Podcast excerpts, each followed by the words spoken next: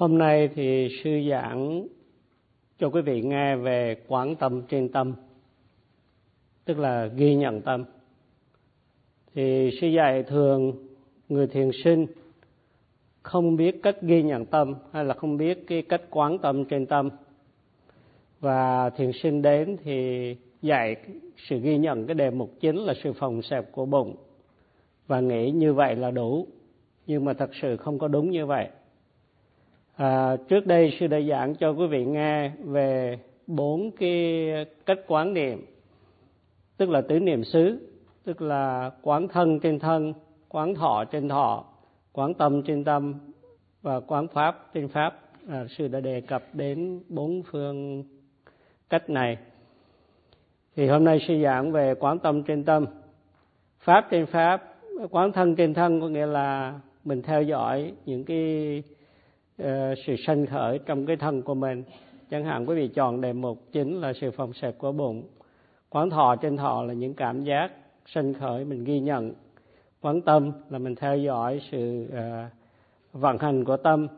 Và quán pháp trên pháp là những cái đề mục tổng quát của tâm. Đó là sư nói như vậy. Thì trong cái tứ niệm xứ thì quán thân trên thân nó dễ nhất vì nó rõ ràng và sự phòng xẹp thì là dễ ghi nhận nhất. Nên cái đề mục chính của quý vị là cái sự phòng xẹp của bụng. Tuy nhiên, thiền sinh nên nhớ là trong cái giây phút mà hiện tại đó, bất cứ cái đề mục nào mà nổi bật nhất đó, thì quý vị phải ghi nhận liền. Thì à, trong khi mà chưa có đề mục nào nổi bật, thì quý vị theo dõi cái sự phòng xẹp của bụng. Vì đó là đề mục chính. Trong khi mà quý vị theo dõi cái sự phòng xẹp, nếu cái tâm mình nó phóng đi, chẳng hạn như suy nghĩ, dự phóng, vân vân, thì thiền sinh phải biết cái ghi nhận ờ, cái sự phóng tâm này. Thường thì thiền sinh ghi nhận phòng xẹp và khi cái sự phóng tâm ờ, xảy ra thì không có ghi nhận kịp vì tâm nó ờ, trôi qua rất là nhanh. Thiền sinh không bắt kịp vì cái sự định tâm chưa có vững mạnh. À, ngoài ra thiền sinh thật sự không có theo dõi cái sự phòng xẹp một cách thiết khao nên khi tâm nó phóng ra đi thì không biết ngay không nhận ngay để ghi nhận kịp thời.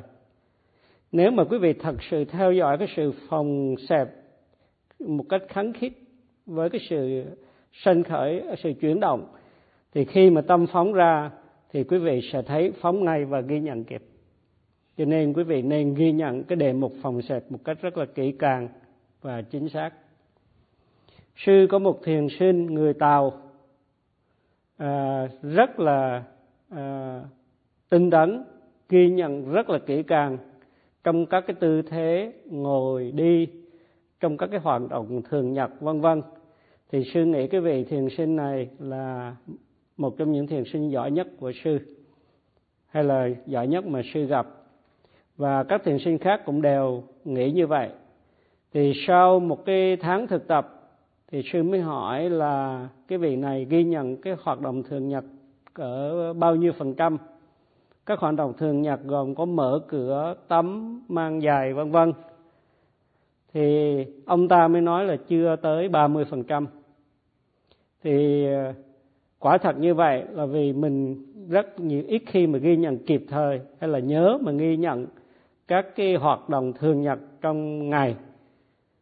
Mà nếu mình có nhớ ghi nhận đi nữa thì mình cũng chỉ là mình, gọi là mình ờ, gọi tên vậy thôi, chứ chứ thật sự là không có theo dõi cái chuyển động nó chính xác, nó đang xảy ra như vậy. Chẳng hạn như mình nói là trái bước, phải bước nhưng mà thật sự mình không có theo dõi cái chuyển động của bàn chân một cách rõ ràng. Cho nên mình không có bắt kịp tất cả những cái chuyển động nó đang xảy ra. Thì đa số thiền sinh không có theo dõi chính xác và kỹ càng đề mục.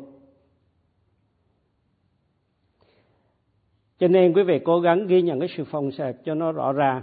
Và nếu ghi nhận được cái sự phòng xẹp một cách kỹ càng đó, thì quý vị sẽ kinh nghiệm nhiều nhiều chuyện đối với cái đề mục này. Và khi mà cái tâm mà nó phóng đi trong khi mình theo dõi như vậy thì quý vị bắt kịp ngay. Cái sự định tâm của thiền sinh yếu, cho nên không biết cái sự phóng tâm xảy ra. Khi suy nghĩ xảy ra thì không biết mình suy nghĩ liền, không ghi nhận kịp thời. Và dù có ghi nhận thì cũng chỉ là đặt tên cho cái sự phóng tâm mà không có theo dõi kỹ càng cái sự phóng tâm đó. Nếu quý vị cố gắng nỗ lực ghi nhận thì quý vị sẽ có chánh niệm nó uh, nhiều và tâm định nó sẽ mạnh. Và khi phóng tâm xảy ra quý vị ghi nhận được rõ ràng. Và sau khi ghi nhận sự phóng tâm thì sự phóng tâm không còn nữa thì quý vị trở về lại cái đề mục chính của mình là sự phòng xẹp của bụng. À, khi phóng tâm khi mà ghi nhận phòng xẹp một cách kỹ càng phóng tâm xảy ra quý vị có khả năng ghi nhận ngay. Lúc đó quý vị thấy rõ đâu là tâm suy nghĩ đâu là tâm dự phóng. Và đó, và nếu quý vị ghi nhận chúng thì chúng sẽ biến mất và quý vị thấy rõ điều này. Khi mà cái định tâm của quý vị mạnh mẽ thì quý vị thấy ngay cái ý muốn của mình nữa. Và quý vị ghi nhận được cái ý muốn của mình thì cái sự phóng tâm thường nó rất nó giảm.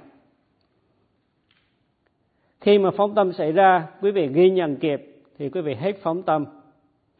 Do đó khi quý vị uh, trình pháp thì quý vị nhớ trình bày một cách rõ ràng là quý vị theo dõi cái sự phòng xẹp như thế nào. Theo chẳng hạn như nói dạ con đang theo dõi cái sự phòng xẹp nó chuyển động. Thì nó chuyển động như thế nào? Chuyển động chậm nhanh hay sao? Và trong khi theo dõi như vậy, cái phóng tâm xảy ra thì mình làm gì? Mình có ghi nhận không? Và cái sự phóng tâm đó là như thế nào? Suy nghĩ hay là dự phóng? Vân vân. Và nếu mà mình chưa ghi nhận kịp cái sự phóng tâm, thì sự phóng tâm khác lại xảy ra, thì mình cũng phải trình bày mọi thứ cho một cách rõ ràng để thiền sư biết mình không có quên ghi nhận. Thì chúng ta hãy nên nhớ là khi thiền tập chúng ta không có mục đích không nhầm để kiểm soát tâm vì không thể làm được chuyện đó. Nhưng mà chỉ theo dõi những gì nó đang sanh khởi mà thôi. Và nếu mà theo dõi được thì cái sự phóng tâm nó không xảy ra. À, trong cái lúc đầu thực tập quý vị không có ghi nhận được tất cả những cái hoạt động thường nhật xảy ra hàng ngày trong khóa thiền hay là quý vị thường có phóng tâm. Nhưng nếu quý vị cố gắng trì trí à, ghi nhận vuông bồi chánh niệm. Khi cái định tâm mình nó mạnh lên, thì quý vị sẽ thấy rõ và quý vị sẽ ghi nhận kịp thời. Thì quý vị sẽ thấy sự phóng tâm lần lần nó ít đi và lúc đó tâm mình nó an trụ trên đề mục dễ dàng. Khi mà quý vị cảm thấy buồn, vui, thất vọng, lo lắng, thì quý vị hãy nhớ ghi nhận những cái trạng thái tâm này ngay và nếu mà ghi nhận kịp thời thì chúng sẽ biến mất. Và quý vị sẽ thấy cái điều này nó rất là rõ ràng. Thì thiền minh sát à, có được à, có bảy cái lợi ích nếu quý vị thực tập. Thì à, thì một trong những cái lợi ích đó là quý vị ghi nhận những cái trạng thái tâm sinh khởi thì chúng sẽ mất đi. Và cái tâm quý vị càng ngày, nó càng trở nên ít ô nhiễm và trở nên trong sạch. Thì đó là một trong những cái lợi ích của thiền minh sát. Nếu mà quý vị không thấy được tâm, thì điều đó có nghĩa là cái sự định tâm của quý vị yếu. Mà sự định tâm của quý vị yếu vì chánh niệm quý vị không đủ. Và nếu chánh niệm quý vị không đủ, bởi vì quý vị tập chưa hết sức của mình.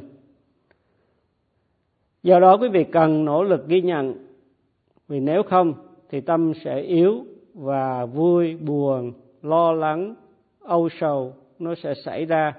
Và đây là những trạng thái ô nhiễm của tâm, khiến mình dính mắc vào à, đối tượng khiến mình tham sân si, ganh tị, vân vân.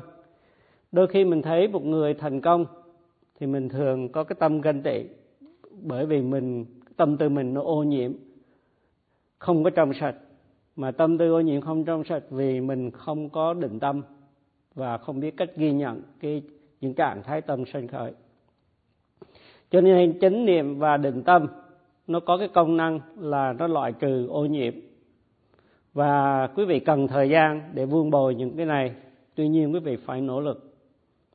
Và cái loại trừ ô nhiễm để tâm được trong sạch hay là tâm tịnh, đó là đó là lợi ích, một trong những lợi ích của thiền minh sát làm sao mà chúng ta áp dụng chánh niệm? Bởi vì nếu mà không có chánh niệm đó thì chúng ta không có khả năng ghi nhận tâm thành ra không được đạt được cái đức lợi là tâm tịnh hay là sự trong sạch của tâm. Và áp dụng chánh niệm là mình phải cố gắng ghi nhận những cái hiện tượng nó sanh khởi à, một cách chính xác và ngay tức thì nếu quý vị có chánh niệm và định tâm thì sẽ thấy phóng tâm ngay khi nó đang xảy ra. Và làm được như vậy thì tâm trở nên trong sạch tức là tâm tịnh. Ai cũng có ai cũng bị phóng tâm hết ngoại trừ cái vị thánh a la hán một cái vị thánh tu đà hoàng tức là đắc cái quả uh, thánh thứ nhất thì chỉ loại được ba cái sợi dây trói buộc hay là ba cái thần thúc thôi. Đó là thân kiến hồi nghi và tập hành thủ. Khi thấy tâm phóng thì quý vị hãy ghi nhận kỹ càng và sau khi không, tâm không phóng, không còn nữa, không còn phóng nữa thì quý vị trở về lại sự phòng xẹp của bụng. Khi quý vị bị đau chẳng hạn thì quý vị ghi nhận cái cơn đau để xem thử ờ, cái, cái, cái, chuyện gì nó đang xảy ra. Khi quý vị nghe quý vị ghi nhận nghe nghe khi quý vị thấy quý vị nhận thấy thấy thì có nghĩa là quý vị hãy ghi nhận tất cả những gì nó sanh khởi. Và quán tâm trên tâm là một trong bốn niệm xứ như quý vị đã biết. Đó là quán thân trên thân quán thọ trên thọ quán tâm trên tâm và quán pháp trên pháp thì sư kể cho nghe quý vị nghe một câu chuyện về một cái vị tỳ kheo trẻ thì sư đọc cái bài thì tôi xin được dịch thẳng từ cái bài cho quý vị à, nghe thì cái vị sư trẻ này thì vào cái thời Đức Phật á, thì có một nhóm tỳ kheo đến thiền tại một cái khu rừng cạnh cái ngôi làng Matikamaga. Thì ở đó có một cái bà tên là Matikamata thì mới dân cúng dường thực phẩm cho chư tăng. Thì một ngày bà đến thăm những cái vị chư tăng này và học hỏi về cái cách thiền à, thiền vắng lặng thì chẳng bao lâu thì bà có sự định tâm rất là mạnh mẽ và sau đó bà quán và quán cái sự sanh diệt của danh sắc tức là bà uh, thiền quán và bà trở thành một cái bậc thánh gọi là Ana Hàm. Ngoài ra bà còn có cái thần thông nữa và nhờ cái thần thông này mà bà biết được các cái chư tăng mà bà cúng dường thực phẩm đó là chưa có đạt được đạo và quả bởi vì họ không nhận được cái thức ăn họ thích à, tôi xin phép là tôi đọc luôn cái này tại vì sư đọc có có những đoạn sư không đọc nhưng mà sư phát thì là tôi đọc cho nó liên tục. Thì bà nhận ra rằng những vị tăng này chưa thành đạt thánh quả a la hán do đó mà bà nấu những cái thức ăn thích nghi và dân cúng các vị tăng này. Và sau khi uh, sau đó thì các vị này hành thiền và cuối cùng đạt được thánh quả a la hán rồi sau cái mùa nhập hạ đó thì tất cả đều trở về gặp đức phật và nói cho đức phật nghe cái câu chuyện một cái nữ thí chủ đã cúng dường thực phẩm và thành đạt được cái thành quả thiền tộc của mình. Và khi nghe cái câu chuyện này thì có một vị tỳ kheo trẻ đang ngồi gần đó. Thì cái vị này mới quyết định là đến ngay cái chỗ đó để mà thiền tập. Tức là cái nơi mà chư tăng cái nhóm chư tăng à, à, đã an cư kiết hạ và hành thiền tại đó thì sau khi đến đó thì người thầy tỳ khưu trẻ này mới nghĩ rằng đây cái nơi này nó dơ quá đi. Ước gì cái bà Mati Kamata này gửi một người nào đến để mà dọn sạch sẽ. Thì lập tức thì có một người đến mà dọn sạch cái cái nơi đó. Rồi vị tỳ khưu này nghĩ tiếp à, mình đói mong bà biết được là mình đói để mà dâng nước trái cây cho mình. Thì tức thì sau đó chẳng bao lâu sau đó thì có một người đem nước trái cây đến. Và sáng hôm sau thì cái vị tỳ kheo này muốn có một cái bữa sáng và một bữa trưa. Thì chẳng không bao lâu thì cũng có người đem dân thực phẩm. Thì lúc đó cái vị tỳ kheo trẻ này mới lo lắng à, rằng nếu mà có những cái tư tưởng về ái dục mà nó sanh khởi trong mình đó bà Mati Kamata này có thể đọc được cái tâm ý của mình. Cho nên lo sợ và vị tỳ kheo này đi trở về. Và biết được cái những cái tâm ý của vị này thì Đức Phật mới khuyên uh, vị tỳ kheo này trở lại nơi cái khu rừng và thực tập tiếp và Đức Phật nói một cái bài kệ là khó nắm giữ dao động, tâm phàm tục chi phối, lần thay điều phục tâm tâm điều hưởng an lạc. Thì đó là cái cái bốn cái câu dịch của thầy Minh Châu trong cái kinh lời vàng. Thì đó là cái mà à, cái cái cái câu chuyện mà sư kể cho quý vị nghe thì sư nói nếu một cái tâm mà nó dao động đó mà biết cách mà điều ngự thì tâm trở nên an bình. Thì đó là cái bài học của cái câu chuyện. Thì à,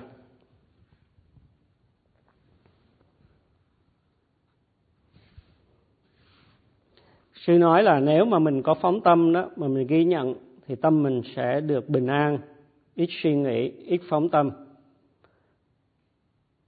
Và khi sự phóng tâm xảy ra thì sự phóng tâm là đề mục ghi nhận của sự thiền tập của mình ngay lúc đó.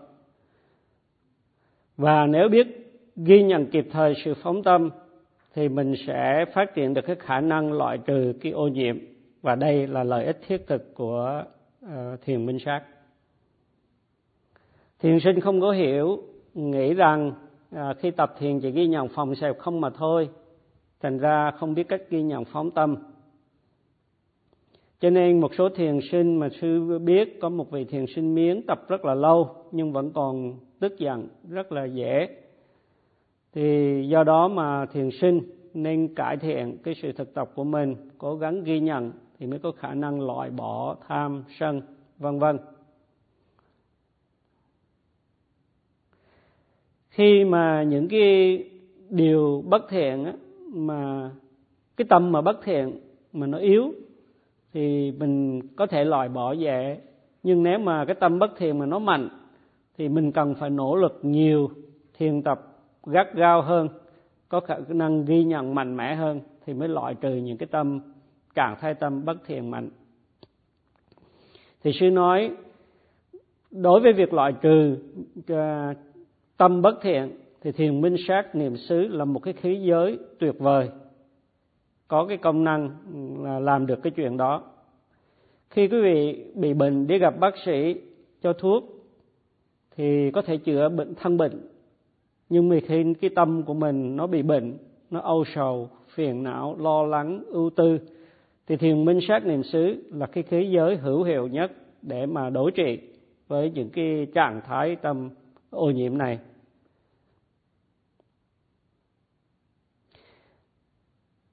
Ai cũng có tham sân si, ganh tị, phóng tâm hết.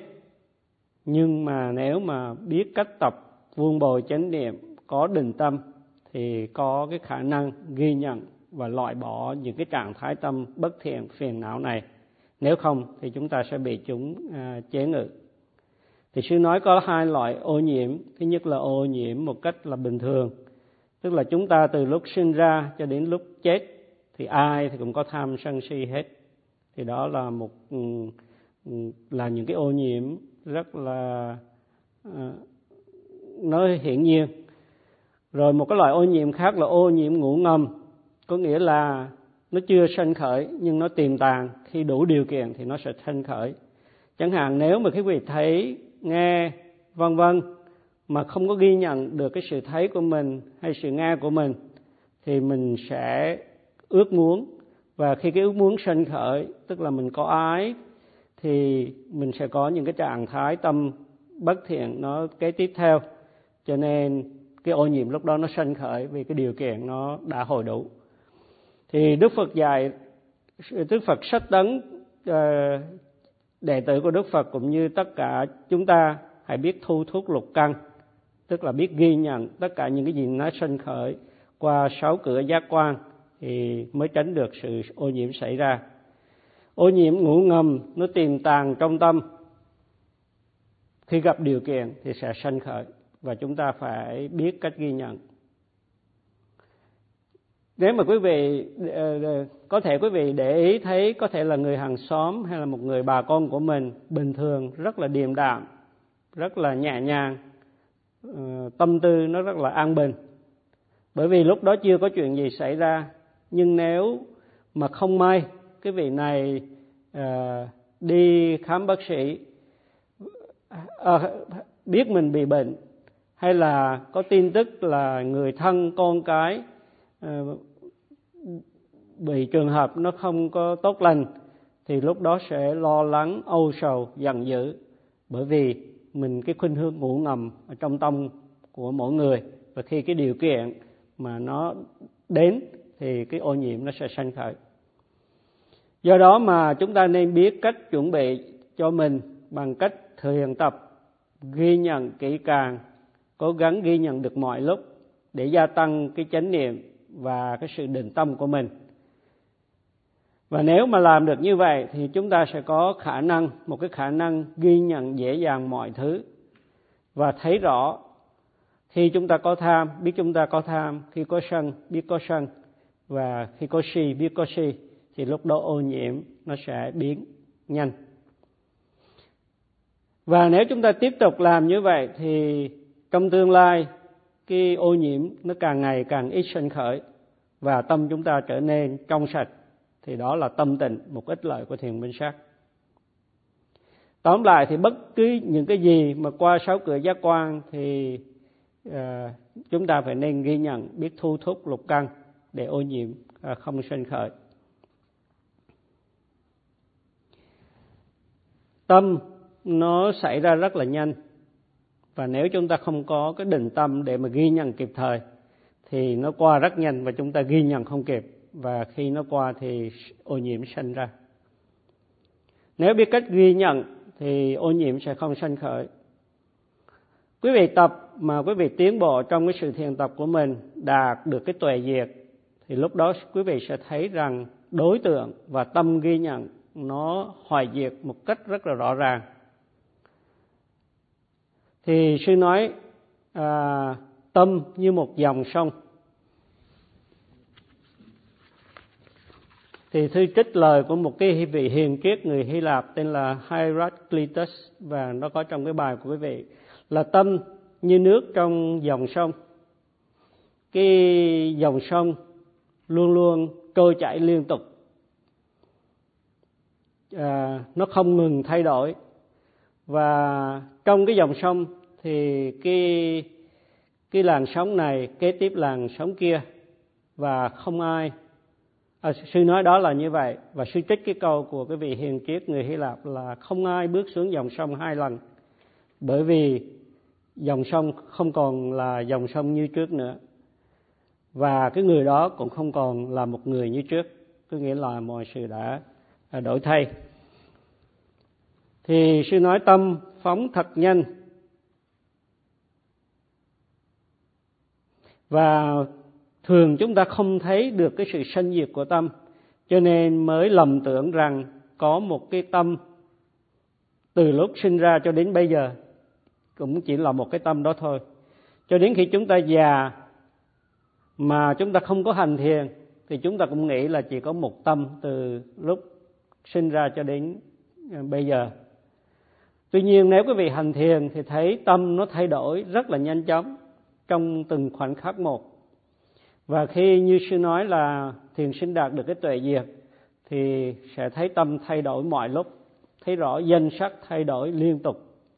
Và bản bất cứ cảm xúc như thế nào thì mình cũng có thể uh, ghi nhận để mà loại bỏ được những cái sự ô nhiễm. Cho nên mình có khả năng diệt trừ được cái sự dính mắc nếu mình biết ghi nhận một cách liên tục như vậy thường thì chúng ta không thấy cái sự vô thường. Cho nên chúng ta luôn luôn à, tự hào về những cái cái hạnh phúc của mình trong gia đình cũng như sự thành công ngoài xã hội. Nhưng nếu mà suy nghiệm nếu biết suy nghiệm rằng rồi ra chúng ta sẽ chết một ngày nào đó chúng ta sẽ nằm trên cái giường bệnh thì chúng ta sẽ không còn tự hào như xưa nữa nếu mà chúng ta gặp bác sĩ cho biết là chỉ còn sống một vài tháng nữa thôi thì tâm tư sẽ thất vọng lo lắng bồn chồn ưu tư và ăn ngủ không được.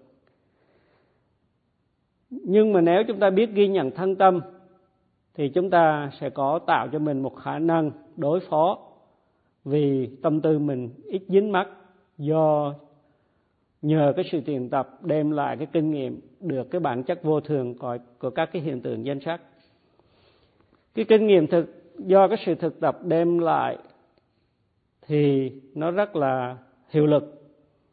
Chứ cái sự học hành qua sách vở nghe nói lại thì không cho mình cái khả năng ờ, ghi nhận đó. Bình thường chúng ta thường nghĩ sai là có tôi, có anh, vân vân, có cá nhân. Nhưng mà khi thực tập thì sẽ thấy chỉ là sanh, danh sắc sanh khởi và thay đổi trong mỗi giây phút và khi kinh nghiệm được những cái điều này, có nghĩa là phát triển được cái tuệ giác, thì tâm tư sẽ hứng khởi và an vui. Không còn lo lắng đời sống, công việc nhiều hay là bận rộn ừ, âu sầu như trước đây nữa, vì mình đã biết được bản chất của cuộc đời là vô thường. Và nhờ cái trí tuệ này mà chúng ta sẽ bớt đau khổ hơn trong đời sống.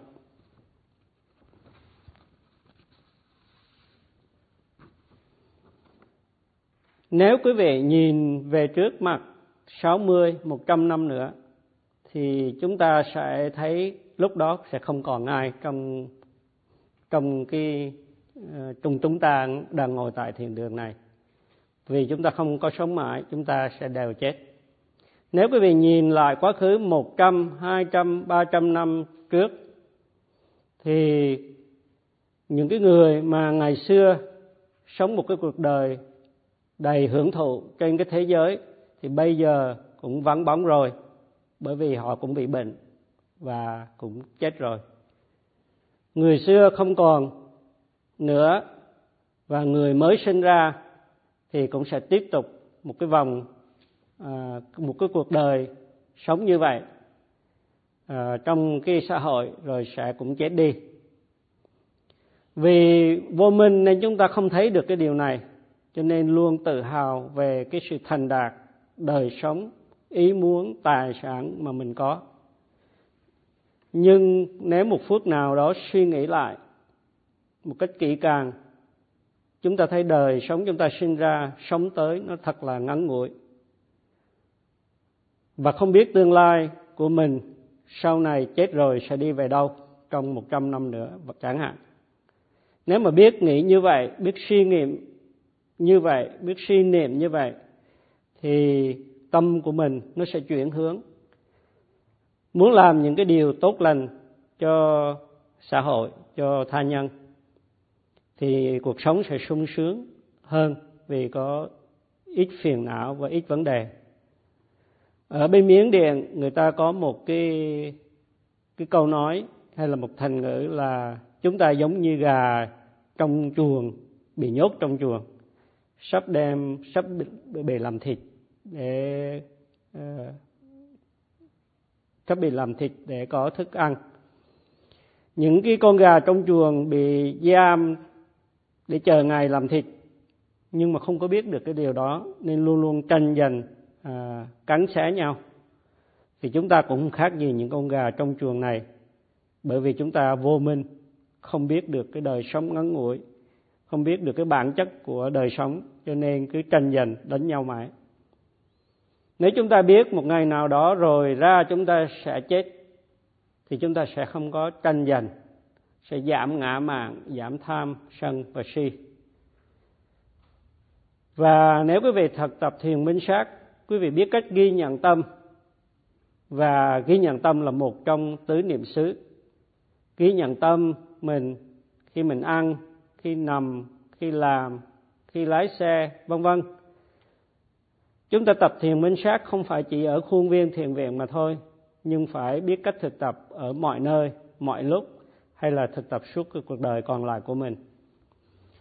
Do đó, sau khi rời thiền viện, quý vị nên vẫn tiếp tục thiền tập bằng cách ghi nhận ghi nhận ở gia đình, ghi nhận ở xã hội, ghi nhận hàng ngày. Một số thiền sinh đến thiền viện ghi nhận phòng xẹp nhưng mà khi ra khỏi thiền viện, về nhà thì quên hết, không còn thực tập nữa. Thì như vậy, sự thực tập như vậy không có đúng, không có đúng đắn, không có ích lợi. Quý vị hãy cố gắng luôn luôn ghi nhận để tâm mình trở nên trong sạch để đạt được cái tâm tịnh. Và đây là kết lợi của thiền minh sát. Càng cải thiện cái sự ghi nhận của mình thì mình càng thấy tâm tư của mình một cách rõ ràng, càng thấy được sự ích lợi của sự thiền tập và đến đây sư kết luận là nếu mà quý vị thấy tâm mình phóng đi, thì đừng có lo lắng, ưu tư. Chỉ biết cách ghi nhận cái sự phóng tâm đó, rồi khi cái sự phóng tâm không còn nữa, quý vị trở về sự phòng xẹp của bụng là cái đề mục chính của mình. Khi quý vị thiền hành, quý vị cố gắng ghi nhận bước chân một cách kỹ càng, song hành với cái chuyển động và khi nằm, ngồi hay những cái uy nghi khác thì cũng làm tương tự như vậy. Khi ăn hay những cái hoạt động khác trong cái khói thiền cũng đều cố gắng ghi nhận một cách khấn khít, chính xác. Vì tất cả những cái sự ghi nhận này nếu đều nằm một trong, hay là nằm một trong những cái niệm xứ, hay là nằm trong tất cả bốn cái niệm xứ ờ, của thiền minh sát niệm xứ. Thì đó là phương pháp thực hành thiền tứ niệm xứ thì sư kết thúc cái bài pháp thoại ở đây.